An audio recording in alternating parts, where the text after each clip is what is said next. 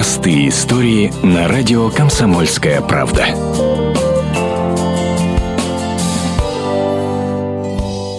Праздничные залпы в честь 70-летия Победы отгремели три месяца назад, а поисковики не останавливают свою работу ни на день. И вот стала известна судьба еще одного фронтовика. В семье иркутян Распопиных узнали, что их родственник Александр погиб под Керчью. Узнали, так уж получилось, на сайте комсомолки. Рассказывает племянник бойца Валерий Распопин.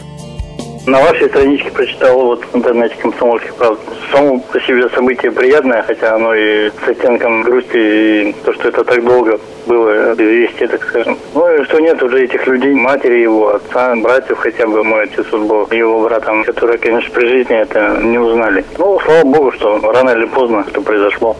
Медальон нашли во время раскопок воинского захоронения. В его вкладыше чудом сохранилась записка. Едва различимыми буквами в ней было указано «Распопин Александр Евгеньевич, 1923 года рождения. Уроженец Иркутской области Тулунского района села Перфильево. Призван РККА Иркутским РВК. Как обычно бывает в практике поисковиков, они обратились в Иркутск с просьбой помочь разыскать родных погибшего, дабы потом перезахоронить бойца с почестями. И вот ближайшие родственники нашлись. Правда, о нем знают немного. Ушел на фронт 18-летним юношей, не успев ни жениться, ни детьми обзавестись. В 41-м попал на фронт, а спустя пару месяцев его родители получили похоронку. Погиб где-то в Крыму. Теперь Распопины благодарят поисковиков и осенью, возможно, поедут в Керчь, чтобы почтить память погибшего бойца.